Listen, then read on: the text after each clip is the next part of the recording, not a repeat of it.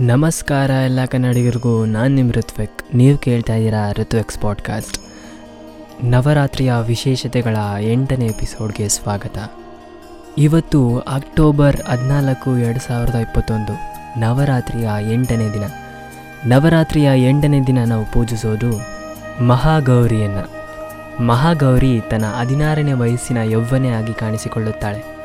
ಗೌರಿ ಎಂದರೆ ಆಕೆಯು ಗಿರಿ, ಪರ್ವತನ ಮಗಳು ಎಂದು ಹೇಳಲಾಗುತ್ತದೆ.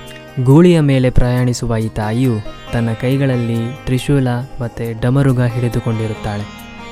ದುರ್ಗೆಯು ಭೂಮಿ ಮೇಲೆ ಜನ್ಮ ಪಡೆದು ದೇವಲೋಕಕ್ಕೆ ಹೋಗಿ ಶಿವನನ್ನು ಮದುವೆಯಾಗಲು ಬಯಸುತ್ತಾಳೆ. ನಾರದರ ಆದೇಶದಂತೆ ಶಿವನನ್ನು ಒಲಿಸಿಕೊಳ್ಳಲು ತಪಸ್ಸು ಮಾಡುವಳು. ಹಲವಾರು ವರ್ಷ ಸಂಪೂರ್ಣವಾಗಿ ತಪಸ್ಸಿನಲ್ಲಿ ಭಗ್ನಳಾಗಿರುವಾಗ ಬಿಸಿಲಿನಿಂದಾಗಿ ಆಕೆ ದೇಹವು ಸಂಪೂರ್ಣವಾಗಿ ಕಪ್ಪಾಗುತ್ತದೆ. ಹಲವಾರು ವರ್ಷದ ತಪಸ್ಸಿನ ನಂತರ ಶಿವನು ಆಕೆಯ ಮೇಲೆ ಪ್ರಭಾವಿತನಾಗಿ ಆಕೆ ದೇಹವನ್ನು ಹೊಳೆಯುವಂತೆ ಮಾಡಲು ಗಂಗೆಯನ್ನು ಹರಿಸುತ್ತಾನೆ. ಇದರಿಂದ ತಾಯಿಯು ಕಾಂತಿಯುತವಾಗಿ ಶ್ವೇತವರ್ಣದಲ್ಲಿ ಧನ್ಯಾಶಕ್ತಳಾಗಿ ಕಾಣಿಸಿಕೊಳ್ಳುತ್ತಾಳೆ.